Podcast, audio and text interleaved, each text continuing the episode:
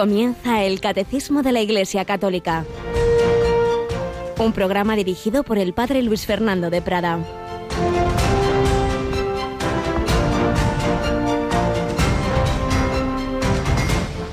Dijo Jesús, lo que sale de dentro del hombre es lo que hace impuro al hombre, porque de dentro, del corazón del hombre, salen los pensamientos perversos, las fornicaciones, robos, homicidios, adulterios, codicias, malicias, fraudes, desenfreno, envidia, difamación, orgullo, frivolidad.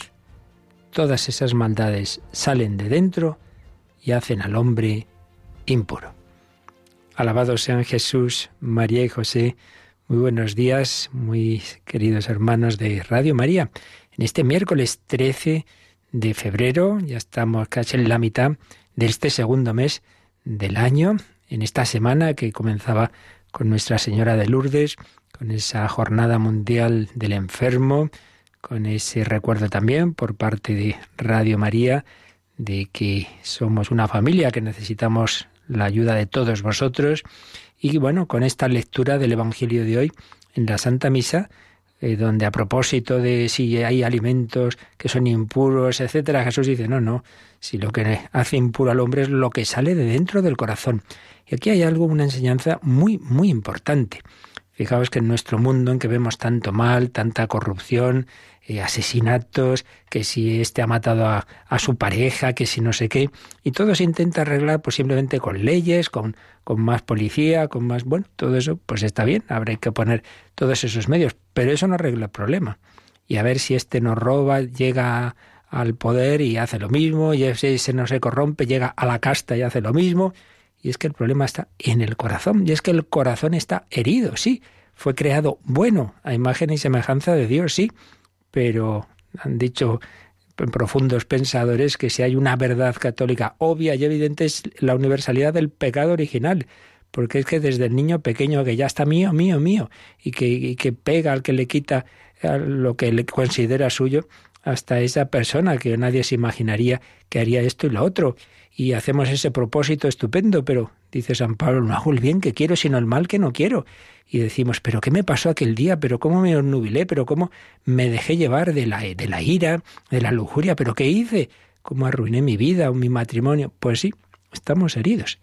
Y claro, el mundo pone, intenta poner remedios, que repito, cada uno en su orden, pues puede tener su eficacia, pues de tipo político, jurídico, psicológico, todo eso está muy bien.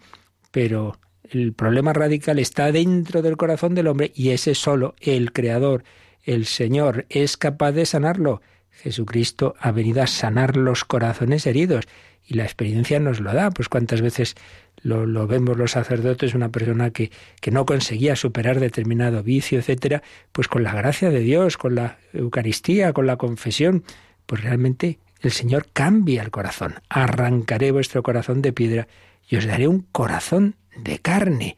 Solo ahí está la solución radical y que el Señor sane nuestro corazón. Por eso hay que acudir a Él y sin menospreciar otro tipo de medidas exteriores, pero recordemos aquello que decía el gran, que el gran pensador español Donoso Cortés, cuando una sociedad va bajando el nivel religioso y entonces los hombres ya no tienen ese, ese nivel, esa, ese dar conciencia, dar, dar cuenta a Dios Mm, por encima de ellos. Entonces crecen las leyes, crece la represión pública, porque entonces si ya los hombres eh, no dejan de hacer el mal porque creen que hay un Dios al que deben dar cuenta, pues entonces ya tendrán que ser las leyes las que y las autoridades las que vayan poniendo más y más y más y más medios y medidas represivas, sí, pero al final uno dice, bueno, pues si me cogen, pues vale, a la cárcel o que me, bueno, pues o me suicido.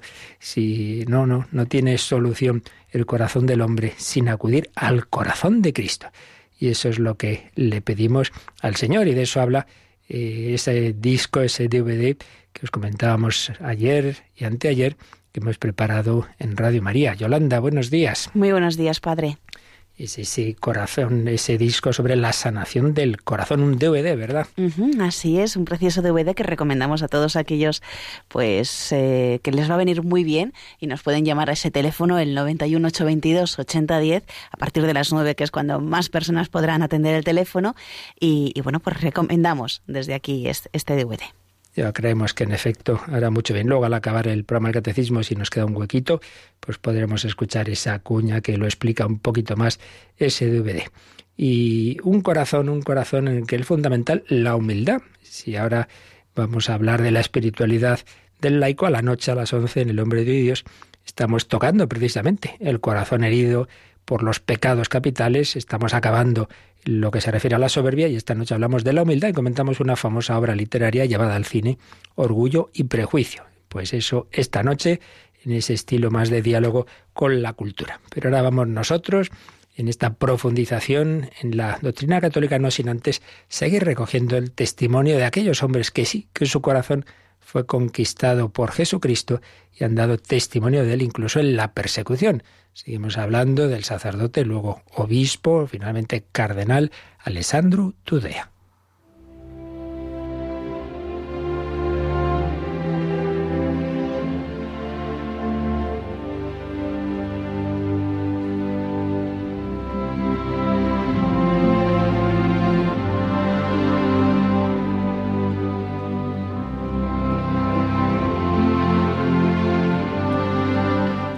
Alessandro Todea. Nos habíamos quedado en que había sido ordenado, consagrado obispo clandestinamente y la policía secreta del régimen comunista de Rumanía, la Securitate, lo estaba buscando. Se habían enterado de la existencia de un obispo clandestino y redoblaba los esfuerzos para atraparlos. Casi tres meses después de su consagración episcopal, el 31 de enero de 1951 llaman a la puerta de la casa de sus amigos. El obispo Todea apenas tiene tiempo para refugiarse en su escondite. Habían hecho ahí un agujerito donde se metía. Primero la cabeza, de manera que ya no podía moverme, contaba. Los policías no logran encontrarlo, pero se instalan en la casa con la intención de arrestarlo cuando vuelva. El sacerdote los oye jugar a las cartas durante toda la tarde. Por la noche llega un vehículo de Bucarest. Unos especialistas reanudan el registro. A las dos y media de la madrugada encuentran el escondite y sacan a la fuerza a Monseñor Todea. Él dirá, pensaban que habían arrestado a un enemigo del pueblo, pero si el pueblo hubiera estado allí, no habría tenido ninguna duda de quién era su verdadero enemigo.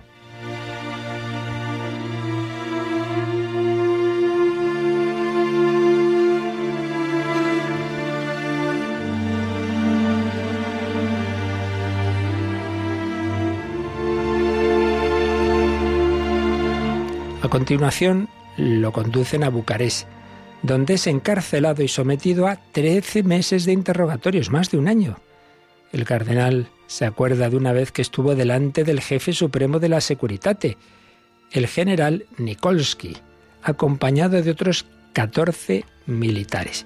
Y fijaos qué curioso lo que contaría del recuerdo de aquella conversación con qué fortaleza, con qué parresía, diría los Hechos de los Apóstoles del Nuevo Testamento, respondió a este general.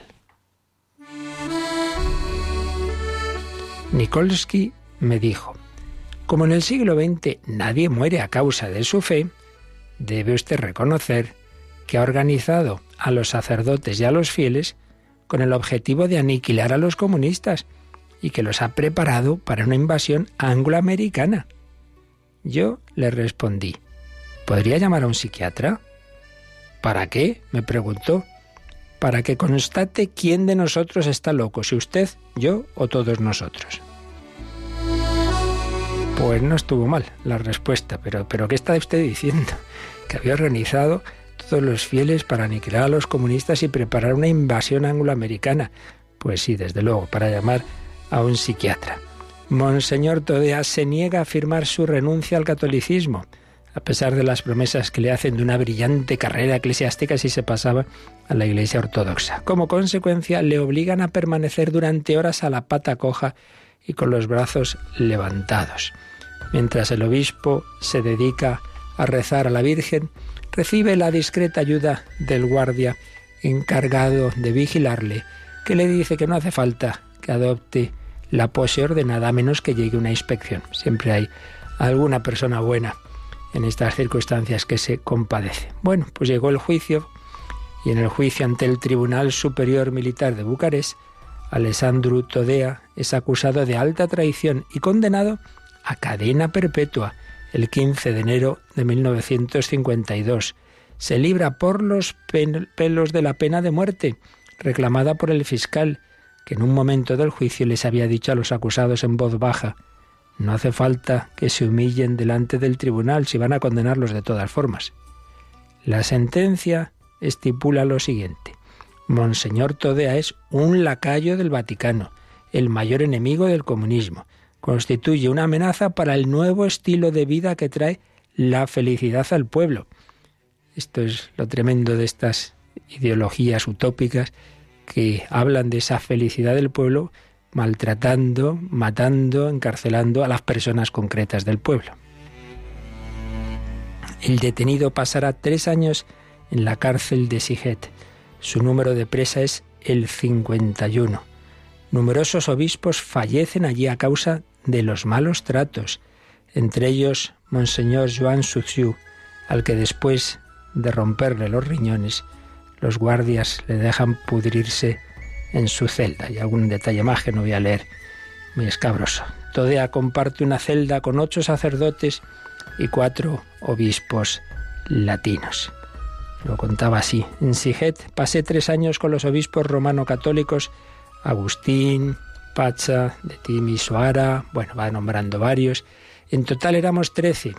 Allí, unidos por la desgracia, trabajábamos juntos a pesar de estar hambrientos y ser despreciados y maltratados diariamente. No obstante, con la ayuda de nuestros principios cristianos y humanos, y gracias a las ideas que teníamos sobre Dios y los hombres, conseguimos tratar en paz y amistad todas las cuestiones interindividuales y nacionales. Cuando el hombre se esfuerza en seguir siendo hombre, puede encontrar solución a todos los problemas. Allí donde el hombre está lleno de Dios, no hay lugar para el odio. Desarrollé amistades indisolubles. En varias ocasiones me castigaron por ofrecer asistencia espiritual a mis compañeros. Una vez me dejaron siete días sin beber, expuesto al asfixiante calor del sol. No obstante, seguimos con nuestro apostolado, y no solo entre los católicos, sino sobre todo entre los ortodoxos, que siempre nos trataron con mucho cariño, porque sabían apreciar la presencia de un sacerdote.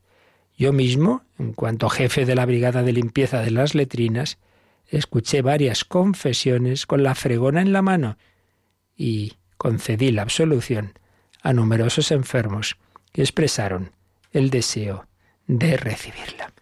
Estos son nuestros hermanos que tanto han sufrido en estas circunstancias y que han seguido ahí, fieles a su sacerdocio, ejercitando esos sacramentos, pues así, con una fregona en la mano, limpiando unas letrinas y limpiando el corazón del hombre que humildemente pide a Dios su gracia y su absolución. Pues también nosotros se lo pedimos y que sepamos seguir luchando por nuestra fe, pues en otro tipo de circunstancias, pero también un ambiente asfixiante tantas veces que pretende ahogar nuestra fe. Pedimos al Señor esa fidelidad que nuestros hermanos han tenido en esas circunstancias tan difíciles.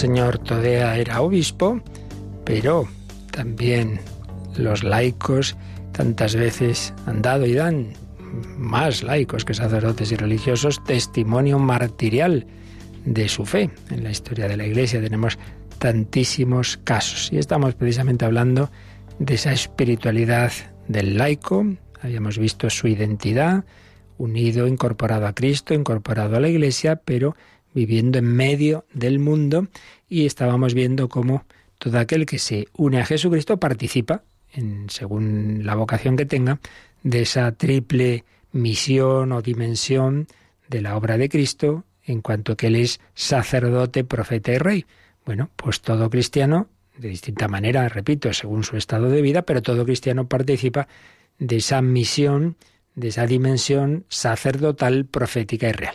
Habíamos comenzado por la primera, la sacerdotal. Distinguíamos lo que es el sacerdocio ministerial, por el cual eh, somos unidos los sacerdotes ministeriales a Cristo cabeza, que nos da esa capacidad de hacerle presente en los sacramentos. Pero hay otro sentido relacionado, pero distinto, del sacerdocio, que es, recordábamos que lo más propio del sacerdote del Antiguo Testamento era ofrecer los sacrificios. Pues bien, todo cristiano está llamado a ofrecer sacrificio. Sacrificio, cuidado, a nosotros nos suena a dolor, no necesariamente. Fijaos, fijaos que sacrificio viene sacrum facere, hacer sagrado. No necesariamente eso es con dolor. Y vale, sí, yo ofrezco al Señor este corderito, me quedo sin él, en ese sentido me cuesta, pero no siempre. Uno puede ofrecer, hacer sagrado, dar un sentido religioso, pues también al, al descanso, a la diversión, al deporte. Pues claro que sí, porque toda la vida debe hacerse de cara a Dios para su gloria y para el bien de los hermanos. Y por tanto todo cristiano está llamado a ser sacerdote en cuanto que debe ofrecer el sacrificio de su vida en todas sus dimensiones. Toda la vida. Por eso empezamos el día ofreciéndolo. Yo te ofrezco mis obras, oraciones, sufrimientos, alegrías, yo te ofrezco todo lo que hoy voy a hacer o padecer, los momentos buenos, malos y regulares. Ofrecerlo por la mañana, ofrecerlo, ojalá si podemos participar en la Santa Misa, particularmente el momento del ofertorio, pues es el momento en el que llevamos ahí nuestra vida, porque decíamos, la misa no es un espectáculo al que se asiste a distancia, sino una celebración en la que tú también participas, llevando, pues eso, tu vida, tu oración, tu escucha, tus respuestas, pero sobre todo llevando allí ese todo tu día. Se concentra en ese rato, en esa media hora, pues pones ahí en el altar, sacerdote y víctima, te ofreces a ti mismo y ofreces tu vida. Vamos a releer ese número que explicaba esto bellamente, el que está tomado de la Lumen Gentium del Vaticano II. Leemos, releemos, Yolanda, el número 901. Los laicos, consagrados a Cristo y ungidos por el Espíritu Santo, están maravillosamente llamados y preparados para producir siempre los frutos más abundantes del Espíritu.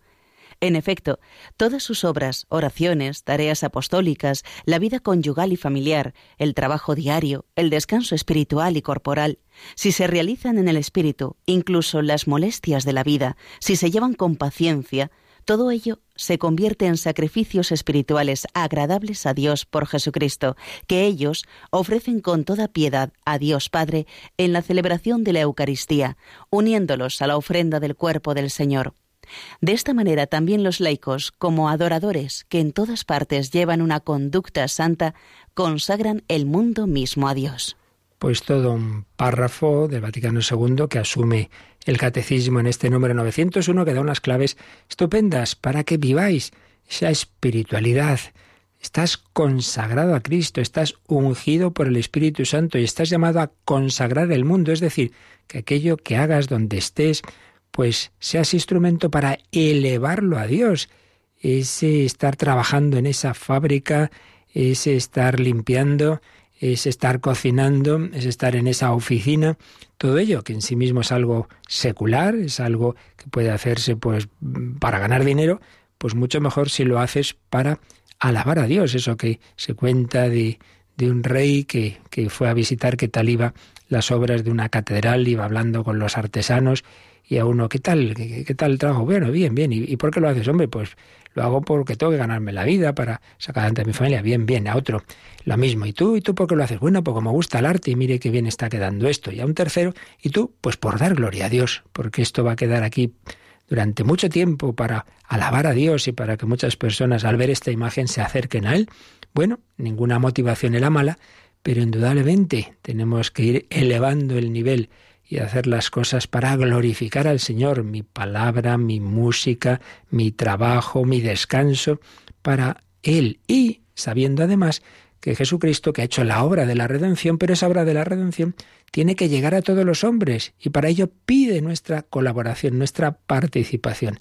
Y la primera participación es, pues esto, unirnos a Él y ofrecer nuestra vida. Y por eso tu oración, tu sacrificio, unido a Jesucristo con ese espíritu de colaborar a la redención del mundo, pues ciertamente va a obtener gracias para otros. Es asombroso, pero es así. El Señor ha hecho también, en parte, por supuesto, toda persona humana va a recibir gracia más que suficiente para la salvación, pero todavía recibirá más si mm, nosotros, digamos, si, si otras personas colaboran. Eso es así. Dios nos ha hecho dependientes a unos de otros, para bien y para mal. Obviamente, si unos padres de familia pues hacen las cosas muy bien, pues sus hijos recibirán más ayuda y gracia que si las hacen muy mal. Es que esto es así. Dios podía no habernos hecho eh, libres y sociales, pero una vez que lo somos, pues obviamente el mal o buen uso de la libertad de unos afecta a otros. Vaya que sí, vaya que sí. Hace poco hoy hay un testimonio de alguien en que uno ve a lo largo de, los años, pues, pues cómo hay una espiral del pecado, cómo unos padres eh, que se alcoholizan, que abandonan a sus hijos, cómo esos hijos arrastran esas heridas de una infancia tan difícil, cómo eso va llevando pues luego a, a, buscar pues también otro tipo de, compensaciones, de, de afectos, de, de, droga, etcétera, y, así va, y hasta que pues y esa, y esa chica que, que se, se, se, lía con cualquiera y que tiene un hijo al que no cuida bien, que ha tenido un accidente y al final ese, ese hijo pues paga las consecuencias de toda una cadena de pecados, de toda una espiral del pecado. Es así, por supuesto, el Señor, en su providencia, ese misterio del sufrimiento de los inocentes, al final siempre sabe sacar bien del mal, pero eso no quita que el mal está ahí y que Dios pues nos ha creado así, libres y dependientes, pero también para el bien. Y por tanto, esa niña que está rezando, que está sacrificándose, recordábamos el otro día, Teresita del Niño Jesús de pequeñita, que oye que va a ser ejecutado un criminal y se pone a ofrecer sacrificios y oraciones porque se convierta antes de morir y justo, instante antes de ser guillotinado, pues ese hombre Pranzini pues le cambia el rostro, se acerca al Cristo, lo besa. Sí, podemos y debemos colaborar a la redención del mundo. Y a este propósito, fijaos que hay aquí un punto de espiritualidad muy importante para todos. Nos ha dicho este número, citando al Vaticano II, que para el laico todas sus obras, oraciones, tareas apostólicas, vida conyugal y familiar, trabajo diario, descanso, todo, todo, todo, si se realiza en el Espíritu Santo, incluso las molestias de la vida, si se llevan con paciencia, todo ello se convierten en sacrificios espirituales agradables a Dios. Todo ello. Insisto en lo del todo porque una de las cosas que a veces nos pasa a todos es que perdemos la unidad de vida. Y dicen los psicólogos que es un aspecto este que muchas veces hace que las personas pues esté en una situación inestable y, de ansiedad. Ahora correr para acá, ahora trabajar, ahora descansar, como cosas distintas, compartimentos estancos. Pues no, el cristiano tiene muchos motivos para darse cuenta de que todo lo que haga, aunque externamente sea como muy distinto, en el fondo todo tiene una unidad, porque todo se hace para dar gloria a Dios, para santificarse y para hacer el bien al prójimo. Y si vamos cultivando esta dimensión, pues eso armoniza la vida y nos da paz, incluso psicológicamente nos hace mucho bien. Por eso, esta, creo que nos ayuda a ampliar este aspecto de la espiritualidad del laico, pues yendo, de nuevo, como estos días hemos hecho, a la exhortación apostólica que la desarrolló más, la Christi Fideles Laici de Juan Pablo II, sobre la vocación y misión de los laicos en la Iglesia y en el mundo. Al final del número 16, pues recuerda esa vocación a la santidad que tenemos todos los cristianos y por tanto también los laicos. Tiene este párrafo precioso. La vida según el Espíritu, cuyo fruto es la santificación, suscita y exige de todos y de cada uno de los bautizados el seguimiento y la imitación de Jesucristo, en la recepción de sus bienaventuranzas, en el escuchar y meditar la palabra de Dios, en la participación consciente y activa en la vida litúrgica y sacramental, en la oración individual, familiar y comunitaria, en el hambre y sed de justicia, en el, llevar a, en el llevar a la práctica el mandamiento del amor en todas las circunstancias de la vida y en el servicio a los hermanos, especialmente si se trata de los más pequeños, de los pobres y de los que sufren. Y luego, en el número 17, santificarse en el mundo, eh, insiste en este aspecto que estamos viendo. La vocación a la santidad implica que la vida, según el Espíritu Santo, se exprese particularmente en su inserción en las realidades temporales y en su participación en las actividades terrenas. Y recuerda aquellas palabras de San Pablo en Colosenses 3:17. Todo cuanto hagáis, de palabra o de obra, hacedlo todo en el nombre del Señor Jesús, dando gracias por su medio a Dios Padre. Todo cuanto hagáis, hacerlo en el nombre del Señor Jesús.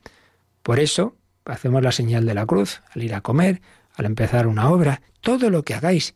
Entonces aquí esto es un punto fundamental, porque el gran peligro del cristiano en el mundo de hoy es que por un lado, bueno, pues sí, ahora tengo mi momentito de oración, luego voy a misa y tal, y luego ya está la vida normal, ordinaria. No, no es por un lado una supuesta vida espiritual y luego la vida terrena. No, no, toda la vida debe ser espiritual, toda. También tu descanso, también tu trabajo. Unidad de vida, unidad de vida. ¿Y de dónde viene la unidad de vida? Pues que en todo busco lo que más agrade a Dios, lo que más agrade a Cristo, que en todo busque, busco lo que más me une a Dios, lo que me acerque al cielo, que en todo busco hacer el mayor bien posible. Por tanto, no es que yo rece y luego qué vamos a hacer, ahora toca trabajar. No, no, es que tienes que santificarte en el trabajo y tienes que vivir la oración en medio de esas circunstancias. Por tanto, unidad de vida, porque todo es para acercarnos al Señor. Dice esta exhortación, la unidad de vida de los fieles laicos tiene una gran importancia. Ellos deben santificarse en la vida profesional y social ordinaria. Uno no puede eh, dejar su fe al entrar a la oficina o a la institución en la que trabajas como uno podría dejar su, su abrigo. Por tanto, para que puedan considerar las actividades de la vida cotidiana como ocasión de unión con Dios y de cumplimiento de su voluntad, así como también de servicio a los demás hombres, llevándoles a la comunión con Dios en Cristo. Tienes que vivir esas dimensiones de la vida cristiana en tus circunstancias concretas, no a pesar de ellas, sino a través de ellas. Y esa unidad de vida, ese em, luchar por la santidad, tiene tres dimensiones básicas que podemos expresar con, con estas palabras. Ser de Dios, ser para los demás y no ser de uno mismo. Ser de Dios, digamos, la dimensión vertical de la vida. Unirnos con Dios tiene su momento fuerte en los espacios reservados especialmente para la liturgia, la Eucaristía, la oración, pero toda la vida, todo el día, debo ser de Dios. y eso debe expresarse en, en jaculatorias, en, en procurar mantener mi corazón unido a Dios aunque esté haciendo otras cosas, todo el día. Pongamos un ejemplo. Eh, un, marido, una mujer, pues trabaja fuera de casa pero todo el día lleva en el corazón a su esposo, a sus hijos, los quiere, aunque obviamente cuando está trabajando pues está en lo que está, pero se acuerda de ellos, de vez en cuando un mensaje, les llama, no sé qué. Claro, sería muy raro si un marido le dijera a su mujer, oye, yo todo el día me acuerdo de ti, te quiero mucho, como te quiero mucho todo el día, no hace falta que vuelva a casa, ¿eh? Ya, hombre, pues un poco extraño, ¿no? Si todo el día estás unido en el corazón, pues también quieres estar luego a solas. Pues si un cristiano dijera, no, no, si yo todo lo que hago es por Dios, todo es oración, por tanto no necesito ratos de oración, pues eso suena raro. Por tanto, hay que unir que todo el día vivamos la dimensión vertical, unión con Dios, pero obviamente eso se alimenta en ratos especialmente dedicados a la oración, a la lectura espiritual, a la meditación, a la celebración litúrgica, etcétera. Ser de Dios.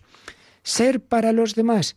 Bueno, pues que la actitud de fondo de mi corazón sea de servicialidad, sea de hacer todo el bien que pueda, si me piden algo y puedo, pues lo hago. Esa es, digamos, la actitud de fondo. Y luego eso tiene momentos fuertes en obras de caridad, de misericordia, de apostolado, pues lo mismo, la actitud debe ser esa, pero luego debe concretarse también en gestos concretos. Ahora bien, ser de Dios y ser para los demás dimensión vertical y horizontal son esos dos palos que al cruzarse forman una cruz. Implican no ser de mí mismo. ¿En qué sentido no ser de mí mismo? En el sentido no ser de lo, digamos, egoísta de mí mismo. No dejarme llevar de lo que me va a impedir ser de Dios y ser para los demás, que es la pereza, que es no quererme complicar la vida, que son los respetos humanos. No, si yo lo haría, pero es que claro, entonces tengo que levantarme aquí del, sillón, que estoy tan a gusto viendo el partido, eh, para ir a visitar a este, este familiar enfermo, y claro, pues lo haría, ¿verdad? Pero otro día. Claro, al final, si uno no tiene un espíritu de abnegación, necesitamos, pues eso, el, el no dejarnos llevar. Por eso es tan importante la virtud de la templanza, porque si uno está acostumbrado siempre a darse gusto, pues adiós obras de caridad, obras de misericordia y momentos de oración. Ser de Dios, ser para los demás, no ser de mí mismo en ese sentido de no dejarme llevar de lo cómodo, de las tendencias del corazón herido. Entonces la gracia de Dios nos va dando esa unidad de vida. Todo ello, todas esas dimensiones, todas esas acciones, pues buscan unirme cada vez más al Señor. Y así, volvemos a la Cristi Fideles, Laici, los fieles laicos han de considerar la vocación a la santidad antes que como una obligación, como un signo luminoso del infinito amor del Padre, que los ha regenerado a su vida de santidad. Tal vocación constituye una componente esencial e inseparable de la nueva vida bautismal. Y esa vocación está ligada íntimamente a la misión y a la responsabilidad confiada a los fieles laicos en la Iglesia y en el mundo, porque la misma santidad vivida es ya la aportación primera y fundamental a la edificación de la Iglesia. Esto es muy importante. No pensemos, bueno, yo sobre todo voy a ser útil en la Iglesia porque hago muchas cosas. No, serás útil si eres santo. Si entonces, si te unes a Dios, entonces harás lo que tengas que hacer. Y lo que hagas dará fruto. Mientras que si brota de tu activismo, pues no dará. Esto es como si, un ejemplo muy, muy sencillito, pues pues yo quiero escribir algo. Entonces mi cabeza le manda a la mano, venga, escribe esto, con pluma de ave o con el ordenador, pero escribe esto.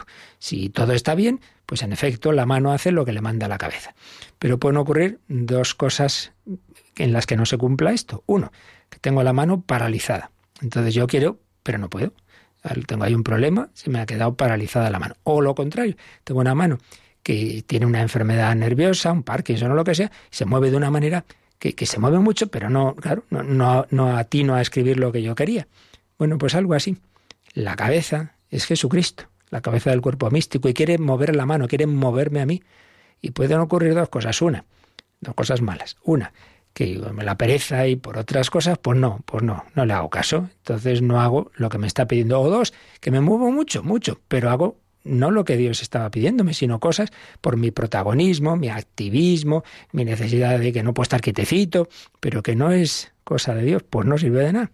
Por eso, unidad de vida, todo para agradar a Dios y la gran importancia de unirme al Señor. Por eso recordaba también San Juan Pablo II una y otra vez, pues esas palabras de Jesús en la última cena. Lo mismo que el sarmiento no puede dar fruto por sí mismo si no permanece en la vid, Así tampoco vosotros si no permanecéis en mí. Yo soy la vid, vosotros los sarmientos. El que permanece en mí, yo en él, ese da mucho fruto, porque sin mí no podéis hacer nada. Bien, pues estas son las claves, unas de ellas de esa espiritualidad laical, unirnos al Señor y desde esa unión con Dios, en unidad de vida, vivir todas las dimensiones de tu día a día, todas, todas, desde la unión con Dios y con momentos específicos de oración y de vida sacramental, pero desde ahí, pues el trabajo, la familia, el descanso, todo. Por eso vamos a, a, decirle de nuevo al Señor que le ofrecemos nuestra vida, que le ofrecemos todo lo que hagamos, con ese sentido de que nos sirva para nuestra santificación y a la vez es lo que hará que podamos colaborar a la salvación de los demás, a la redención del mundo, como la Virgen pues le pedía a los niños de Fátima, rezad y sacrificaos para salvar más almas. Pues ofrecemos al Señor nuestra vida con esta canción sobre el ofrecimiento de obras.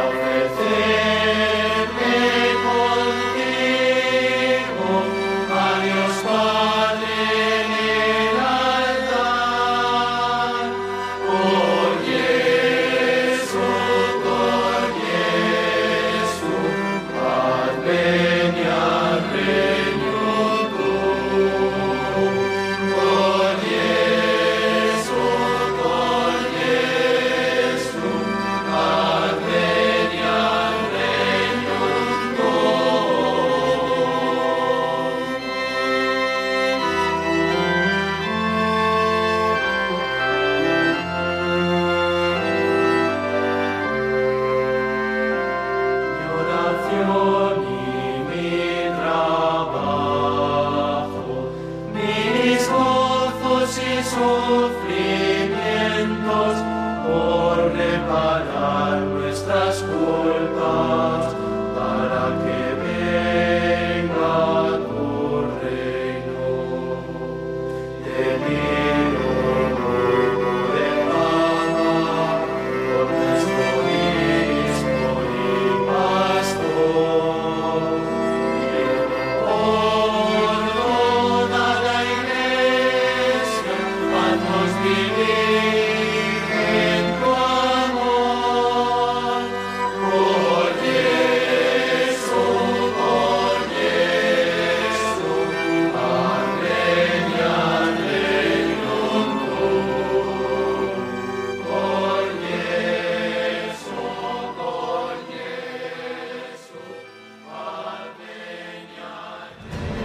Descubre la fe de la Iglesia a través del Catecismo de 8 a 9 de la mañana en Radio María.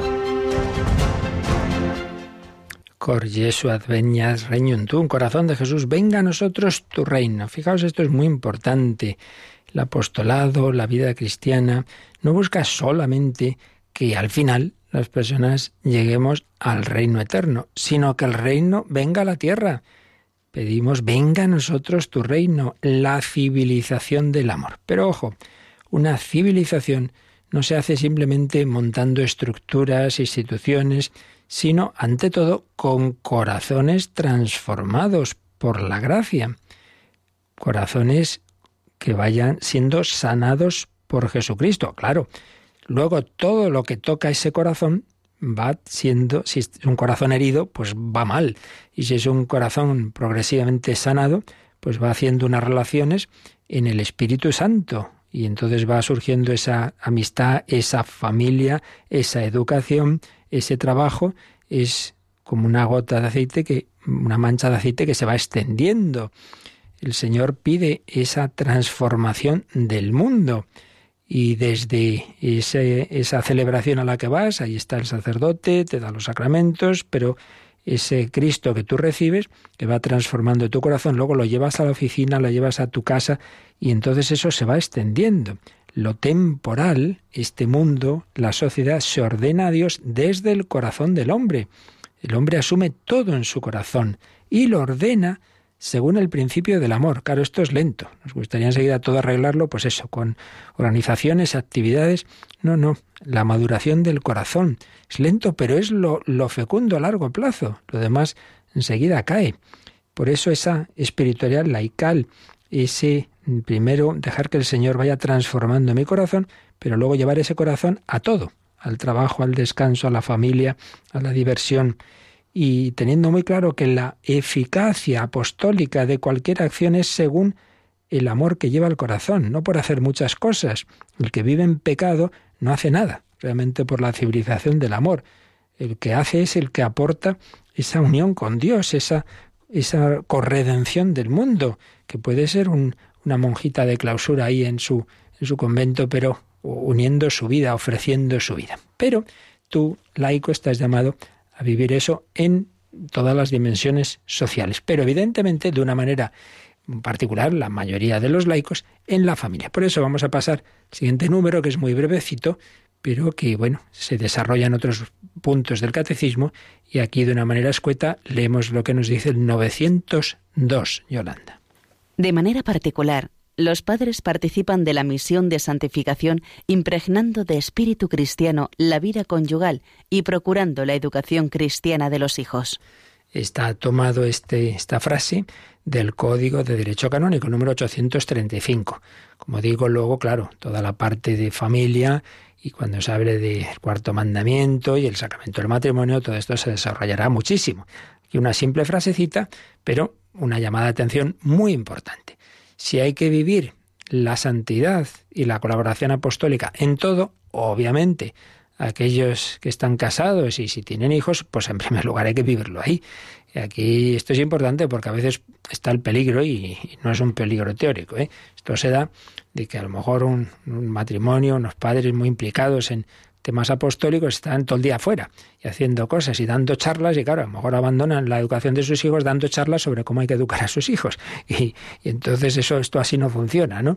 Primero hay que empezar por, por lo de casa, lo cual no quita que hay que tener también ese, ese espíritu de, bueno, hacer todo el bien posible fuera, pero de una manera ordenada, jerarquizada. Por tanto, aquí se dice que ese santificarse en medio del mundo empieza para aquellos que tienen esta vocación matrimonial por santificarse en ese propio matrimonio y en esa educación de los hijos. Claro, a los primeros a los que hay que evangelizar es a los hijos, no a los niños que tienes en tu catequesis dejando a los hijos, empieza por los tuyos, obviamente.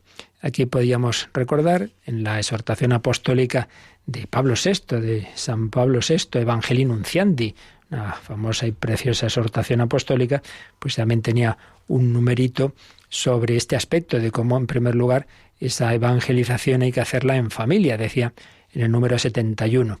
En el seno del apostolado evangelizador de los seglares es imposible dejar de subrayar la acción evangelizadora de la familia.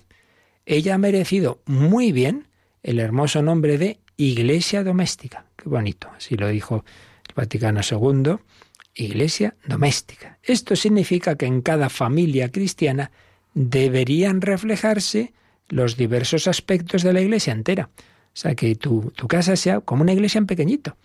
Por otra parte, la familia, al igual que la iglesia, debe ser un espacio donde el Evangelio es transmitido y desde donde éste se irradia. Bueno, tenemos muchos programas en Radio María que nos hablan de esto, de cómo hay en esa vida familiar pues, pues se evangeliza con el día a día, lo que estamos diciendo. No es ahora toca ir a misa y luego lo demás eh, es otra cosa. No, todo desde la fe. Pues, pues rezamos por la mañana, al, comer, pero pues al, eh, en cualquier momento, en una pelea que ha habido, bueno, hay que pedir perdón. Venga, Jesús nos enseña a perdonar. Todo es ocasión de vivir el Evangelio. Desde dentro de una familia, todos los miembros de la misma evangelizan y son evangelizados, decía Pablo VI. Los padres comunican a los hijos el Evangelio, pero también pueden recibir de ellos este mismo Evangelio profundamente vivido. Y esto está pasando más hoy día que cuando escribió esto Pablo VI, porque hoy día ya nos encontramos pues padres no católicos, incluso que no han bautizado a sus hijos y que esos han tenido, pues a lo mejor en un colegio por otro motivo o por una experiencia mística, casos que conozco también, una experiencia del Señor y son ellos los que le dicen a sus padres, oye, oye, que yo quiero bautizarme, que yo quiero hacer la comunión y que muchas veces son la ocasión para que esos padres se acerquen a Dios. Yendo, volviendo a la Cristi Fideles Laici, ahí en el número 40 se habla de que la familia, claro, es el primer campo en el compromiso social la persona humana tiene una nativa y estructural dimensión social, en cuanto que es llamada, desde lo más íntimo de sí, a la comunión con los demás y a la entrega a los demás. Pero la expresión primera y originaria de esa dimensión social es el matrimonio y la familia. Desde el principio Dios los creó, varón y mujer. No es bueno que el hombre esté solo. Y luego San Pablo hablará de, la profunda relación del matrimonio con el misterio de Cristo y de la Iglesia. por supuesto Jesús dijo aquello de al principio no fue así. Al principio pues Dios hizo que dejara al hombre a su padre, a su madre, se unirá a su mujer, etc. El matrimonio y la familia constituyen el primer campo para el compromiso social de los fieles laicos. El primer campo. Por eso insistimos, tener cuidado de que no por hacer otras cosas fuera, aquellos que, gracias a Dios, estáis implicados en tareas de movimientos, de parroquias, etcétera, pero siempre sabiendo que el primer campo es la familia. Y esto, pues, muchas veces nos pasa, ¿no? Este es estupendo en todas partes, menos en casa, hombre. Pues eso no está bien. Hay que empezar por, por tener esa caridad y esa amabilidad en casa, porque si no tus hijos dirán, pues, pues sí, sí, dirá cosas muy bonitas fuera, pero aquí, madre mía, madre mía, cómo, cómo nos trata. Voy a contar una cosa que otro día leí en un libro, aunque sea un nivel, digamos, de psicología humana, pero, pero me hizo pensar, y como le hizo pensar a su autor, es un psicólogo norteamericano, Martin Seligman. Entonces, bueno, él tenía al principio un poco eh, ideas bastante típicas de cuando uno pues ha tenido determinadas experiencias, infancia y tal, que luego es difícil cambiar eso y tal. Y hubo una anécdota familiar que le hizo pensar que eso quizá no era así y es que estaba pues trabajando en el jardín de su casa y una niñita, su hijita de cinco años, pues estaba por ahí cantando, no sé qué, ya el padre se cansó, le, dio cuatro gritos, venga, déjame que estoy trabajando, no sé qué, no sé cuántos. Y a los cinco minutos vuelve la niña y dice, Oye, papá, ¿puedo decirte una cosa? Sí, claro. Mira, ya sabes que yo era una llorona. De los tres a los cinco años he llorado mucho. Hasta que un día dije, pues no tengo por qué seguir llorando. Y ya no lloro tanto. Bueno, pues si yo he cambiado, tú también podías cambiar y no ser tan cascarrabias. Entonces el otro se quedó pues muy impactado y dice, madre mía, qué lección me ha dado mi niña.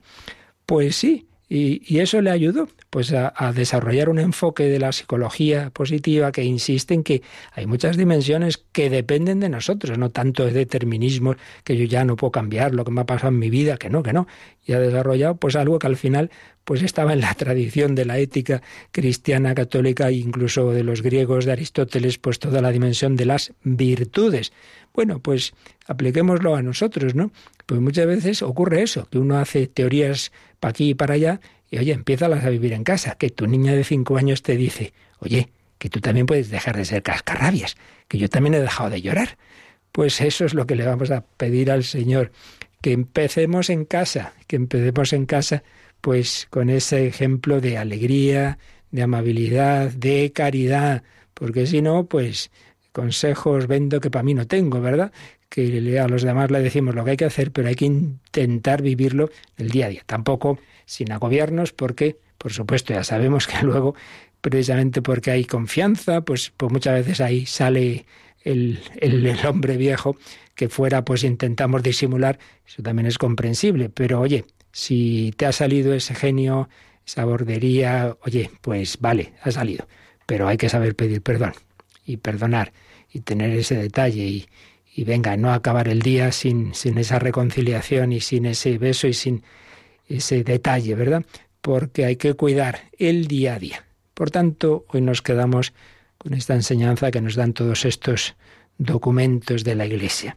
Estamos llamados a la santidad en todo lo que hacemos y el laico tiene que santificarse particularmente en las realidades del mundo, no a pesar de tu familia, tu trabajo, tus circunstancias concretas, sino a través de ellas, con un corazón unido a Cristo que va sanando las heridas que siempre hay en él, y desde ese corazón transformado se irán transformando los ámbitos de tu vida. Pues así lo pedimos al Señor, así invocamos al Espíritu Santo en su fuerza, podremos vivir todas estas dimensiones. Si tenéis ahora un comentario, pregunta, consulta de este u otros temas o testimonio, pues os recuerdan cómo se puede hacer.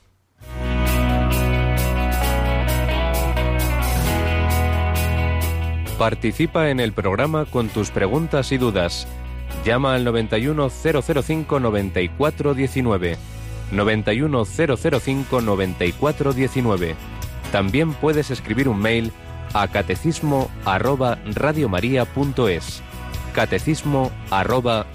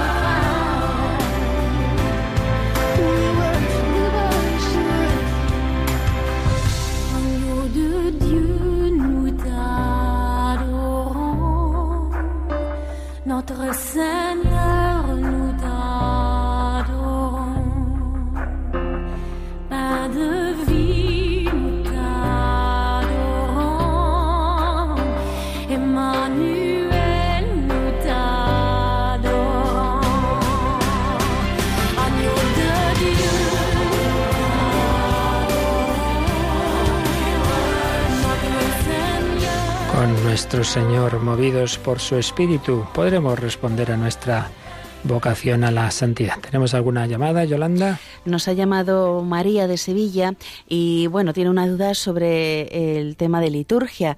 Dice hmm. que en la misa diaria pues hay dos personas eh, que se les ha designado para que hagan las lecturas, hmm. pero si la otra persona eh, se la da a, otra gente que no ha puesto el diácono, si eso está bien o no está bien. Y también si es correcto eh, salir pues desde el fondo de la iglesia para hacer la lectura o mejor colocarse delante. Más que nada porque eh, piensa María que es una actitud que también hay que cuidar esa actitud dentro de la liturgia.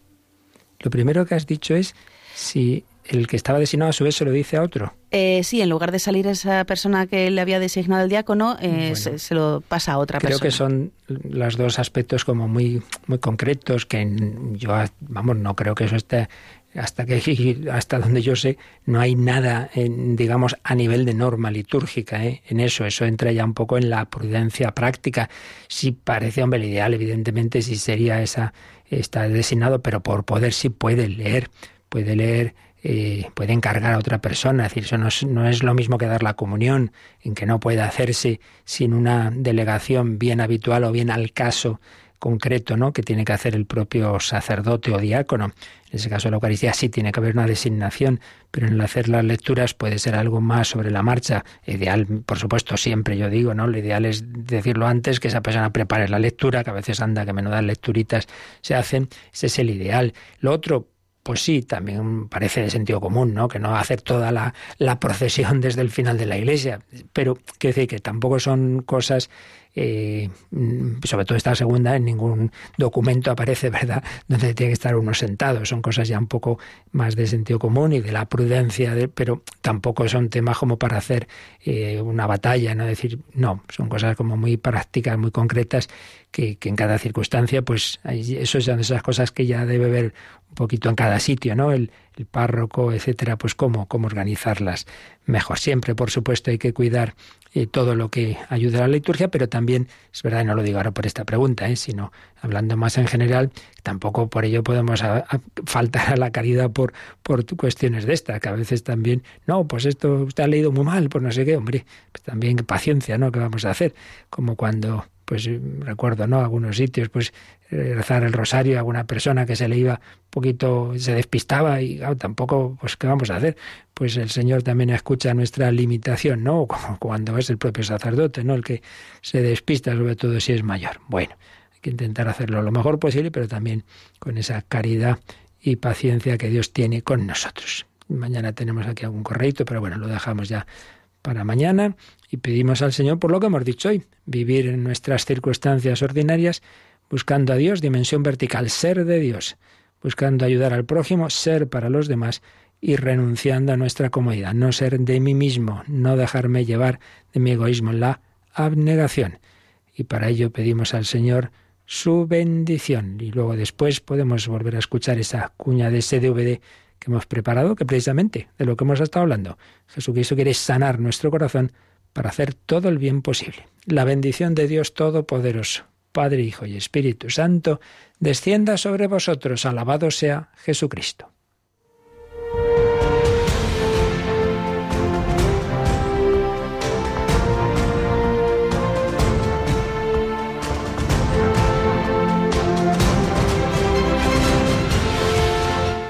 Han escuchado en Radio María el Catecismo de la Iglesia Católica.